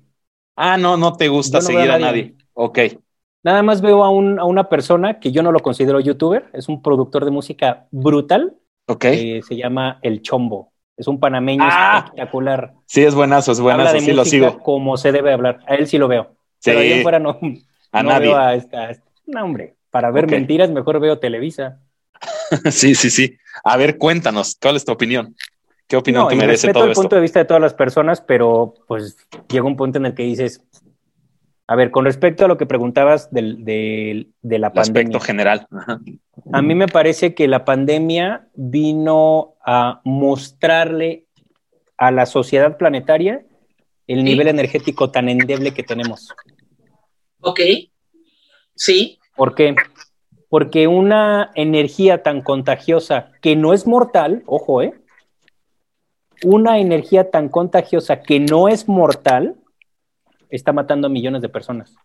Así es. ¿Por qué los está matando? Pues porque esa energía es un trigger, es un detonador. Entonces, ¿a quién está matando? A los que, con todo respeto de verdad, no está padre hablar de muertes ni de, no está bonito ver que tantas personas están yendo, pues porque hay un nivel frecuencial muy bajo en toda la población planetaria. O sea, una gripa nos está matando. Sí, sí, sí. A mí, a mí me parece que esto es algo muy fuerte que estamos viendo todos los días y tantos miles de personas que mueren en este país y en el resto, eh, me parece que es, es el reflejo del poco cuidado y respeto que le hemos dado a nuestro cuerpo. ¿Por qué México es uno de los países con mayor número de muertes? Pues porque México es una de las sociedades más endebles energéticamente hablando. Somos el número uno en obesidad o el número uno de dos en el mundo con hipertensos y con diabéticos y con índices de cáncer. ¿Y eso por qué? ¿Porque somos mexicanos? No. No. Es porque sigues tomando Coca-Cola y no la sueltas, porque sigues fumando sabiendo que no debes, porque sigues comiendo restes, borregos putrefactos que mueren de una forma extremadamente violenta.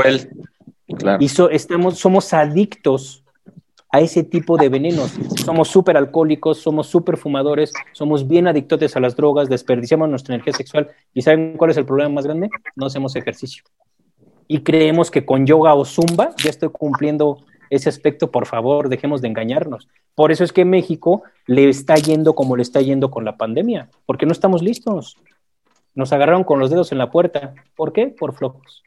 Entonces, la pandemia es un parámetro extremadamente fuerte con todo lo que está sucediendo, y lo digo con todo respeto, del nivel tan bajo energético que tenemos como sociedad. Si nos referimos a México y a Estados Unidos, olvídate, no son las muertes que nos han dicho los gobiernos, son muchísimos más, multiplícalo, ¿sabes? Entonces, ¿qué está pasando ahorita? Pues, que si ya contesté tu pregunta, ¿qué está pasando ahorita con respecto a las vacunas? Yo hace unos meses, yo publiqué dos videos donde yo me contagié. Sí, sí, sí, lo vi. Hace unos meses. La verdad es que no me hizo nada. Se los juro, no me hizo nada. Yo me di cuenta que me contagié en la escuela porque se me fue el olfato. Entonces yo hice un video en donde platico mi experiencia porque muchas personas me dicen, Gerardo, ¿tú crees en este, en este virus? No es que crea o no, es que este y muchos otros los han lanzado y vienen muchos otros.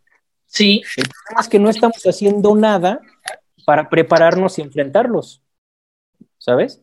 Entonces, algunas personas, cuando publico el primer video de mi experiencia con, con el contagio, como 50, 100 personas me dijeron, ya te vendiste, estás hablando de esto, bla, bla, bla, y tuve que hacer otro video para explicar los puntos que no quisieron escuchar, ¿sabes? Y me refería a la vacunación. Entonces, como tú dices, la vacuna es mala, yo no soy nadie para decir si es buena o es mala. Yo no me la voy a poner. Tú no te vas a poner ninguna. ¿Para qué quiero una vacuna si, mi, ya me dio y si mi sistema inmune sacó en dos días el, el bichito?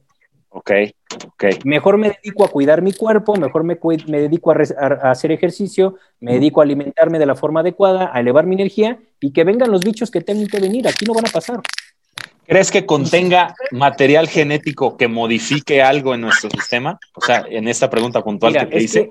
son, esas, son esas conspiraciones que por ganar eh, followers, por ganar seguidores, se ponen a hablar muchas cosas para, es que está cañón, ahí es cuando te tienes que dar cuenta quién es quién se pone una cámara para subir un video, ¿eh?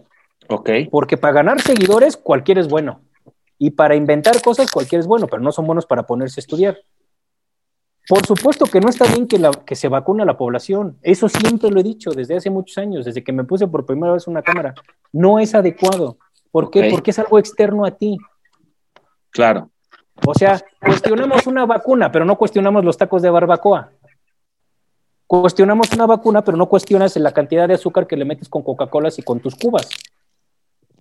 Cuestionamos una vacuna, pero no cuestionas con quién te estás acostando hoy y con quién te acuestas mañana. O sea, cada quien hace con su vida lo que quiere. Lo que me parece fuerte es que satanicen una vacuna, que no está bien ponérsela. Ojo, yo no estoy de acuerdo con la vacunación, nunca lo estaré. Hay que entender que van a haber ciertos lineamientos, eso se los puedo asegurar, ciertos países que seguramente van a exigir que si tú vas a entrar a su país, tengas un certificado de vacunación. Exactamente. Hay muchas personas, vamos a tener que, pues seguramente vacunarnos si tienes que ir a ese país.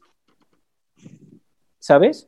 Con esto yo no estoy diciendo que yo estoy a favor, por supuesto que no. Pero también estoy consciente que si a mí me llegaran a inyectar, no me va a hacer nada. Ok. Porque yo he tratado desde hace muchos años, como se los conté, de preparar mi cuerpo con energía, con ejercicio, alimentándome, no tomando, no fumando, bla, bla, bla, bla, bla, no me meto drogas. Entonces, el coronavirus no me hizo nada. Mi doctora me dijo, ahí está el resultado de ser vegano y de hacer tanto ejercicio, Jerry. Ok. Entonces, prácticamente no me hizo nada. Bueno, no vamos tan lejos. Yo contagié a mi mamá. Mi mamá tiene 78 años. ¿Y qué le pasó? ¿Está bien? Nada. Ok.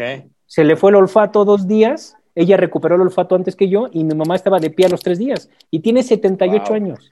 Okay. Mi mamá nunca fumó, nunca tomó, hace un montón de ejercicios, se la pasa de arriba para abajo, es vegana de siempre y ahí te das cuenta que un cuerpo preparado y, muy importante, no necesita vacunas. Muy importante, Jerry, que eso es fundamental. No vibran en miedo de ninguna forma, ¿no? Entonces, la vacuna, si a mí me lo preguntas, pues claro que es veneno, es, un, es algo ajeno a ti. No la necesitamos si lleváramos a cabo el estilo de vida adecuado. De eso a que contenga un sinnúmero de químicos que te, que te deshagan ciertos por supuesto que es para eso, pero por supuesto. Pero de eso a que se pongan ciertos youtubers a inventar historias conspiranoicas para ganar followers, es muy respetable. Pero ¿sabes cuál es el problema? En que cada vez hay más personas despiertas que no le creen ya a estas personas. Ok. Entonces podrán engañar todavía a algunos, pero no a todos, ¿eh? Sí, sí, sí. Órale, Entonces, no, sabía que no sugieras a, nadie. O sea, no, no sabes de David Parcerista en España. No lo has escuchado a él, a nadie. Mira, muchas personas me hacen el favor de mandar videos de personas así. El, único que sí conozco es a León Valverde, lo conocí en ah. Querétaro en una conferencia que dimos. Sí, Revelación Humana es su canal. A mí, a mí me parece un tipazo, ¿sabes? Pero yo se lo he dicho a él.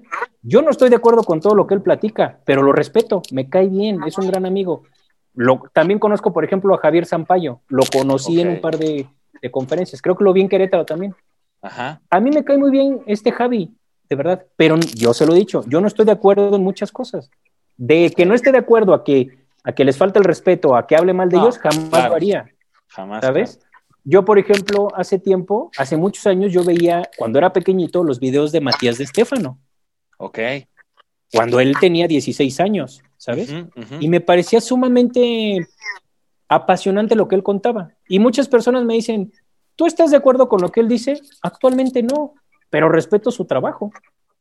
Y la verdad es que hay tantas personas, tanto, o sea, es tan fácil ponerte una cámara para decir cosas y para ganar seguidores que... Sí, sí, sí. Sí, no, tienes razón. Sea, es, bien triste. Y nadie posee la verdad absoluta, ¿no? Tú bien lo has dicho en tus videos. Créanme lo que, lo que sientan que les va, ¿no? Que comulguen con, esa, con ese sentimiento, ¿no? Precisamente con sentir que te estás platicando. Claro. Entonces, la verdad es que yo no veo a nadie. Al único que veo es al chombo. Es un tipazo, es una persona sumamente sabia. Sí, es buena. de ahí fuera, no me interesa eh, argentinas o brasileños o españolitos. No, no me interesa seguirlos, porque de verdad mi mente ha estado tan confundida tantas vidas que para más prefiero estudiar de mi gato, de mi perrito, de los árboles, de los icebergs, de los de lo que me digas. Hay tantas cosas tan hermosas para estudiar en el universo que ponerme a ver una persona que me viene a decir que el Reiki me va a sanar la glándula pineal. Sí, no, claro. Oye, Gerardo, pues ya últimas para preguntas. Decirme que los pleiadianos me van a venir a, salvar, pues, pues, no. No. Oye, últimas preguntas ya para Gerardo, porque sé que también, pues ya nos extendimos un poquito. Este, bueno, ya un resumen así general. ¿Qué piensas del gobierno de actual, por ejemplo, de, López Obrador? ¿Cómo, ¿Cómo lo ves? Mira, yo siempre he dicho que en lo personal, la política mundana no me interesa. O sea, a nivel de cancha no me interesa. Ok. Lo que sí me interesa es ver quién mueve los hilos de los personajes políticos públicos. Ok. ¿Quién los mueve? Si me preguntas del gobierno actual, eh, me parece que están destruyendo, por no decir otra, otra palabra, están haciendo polvo, están haciendo pinole las estructuras Anunnakis. Ok. Nunca me imaginé que esto fuera a suceder, ¿eh? O sea, nunca me imaginé que llegaran a tal grado estas castas de desmantelar desde los cárteles de drogas, los cárteles de combustibles, los cárteles políticos. Nunca me imaginé que llegasen a ese nivel. Yo siempre dije, los van a tener ahí tranquilitos y les van a seguir sirviendo. Nunca pensé que los desmantelaran a tal grado. Y, el ver cómo se están dando. ¿Son los cutulos?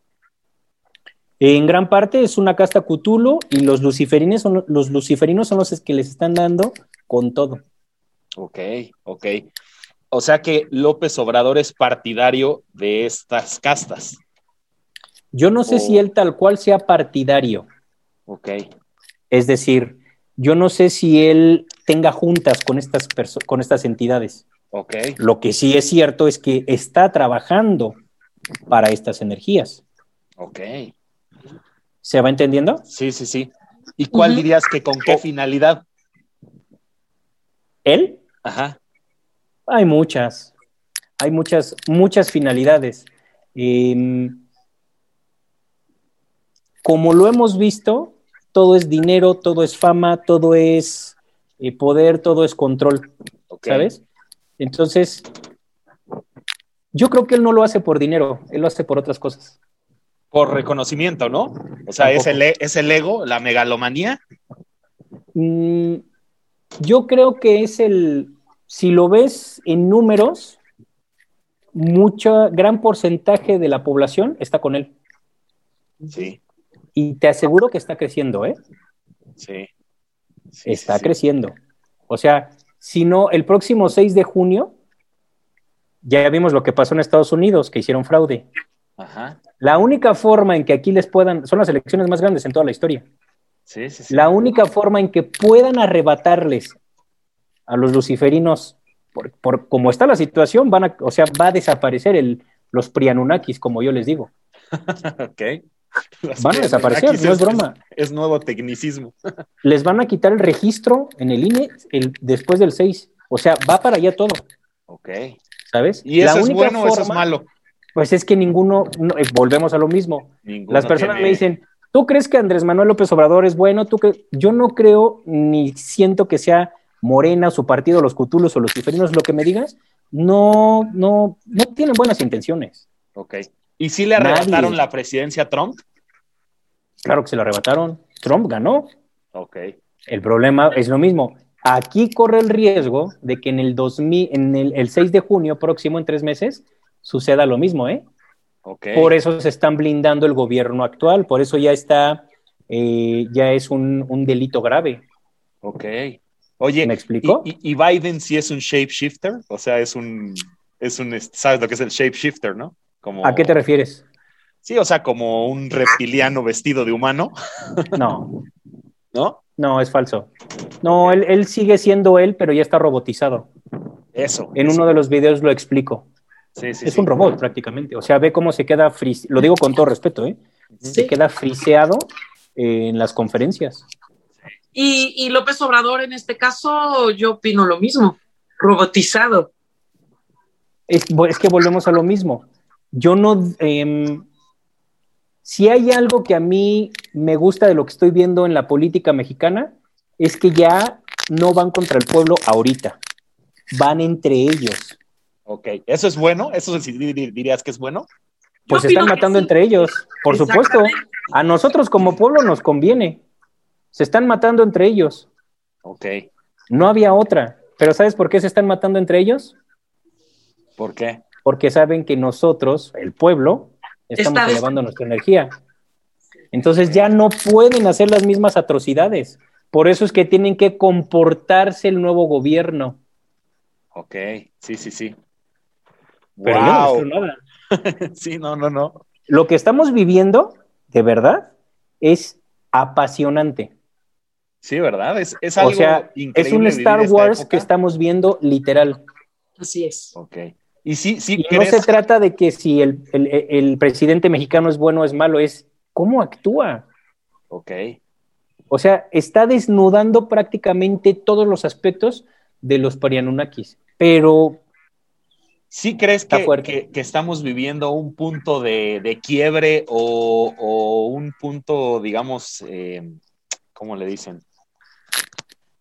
Pues algo muy importante en la historia de la humanidad en esta época.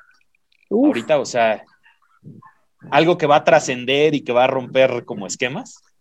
Total. si, te, si te dijera que este es el planeta en donde están puestos los ojos de todo este sector galáctico, por no decir de toda esta galaxia. Ok.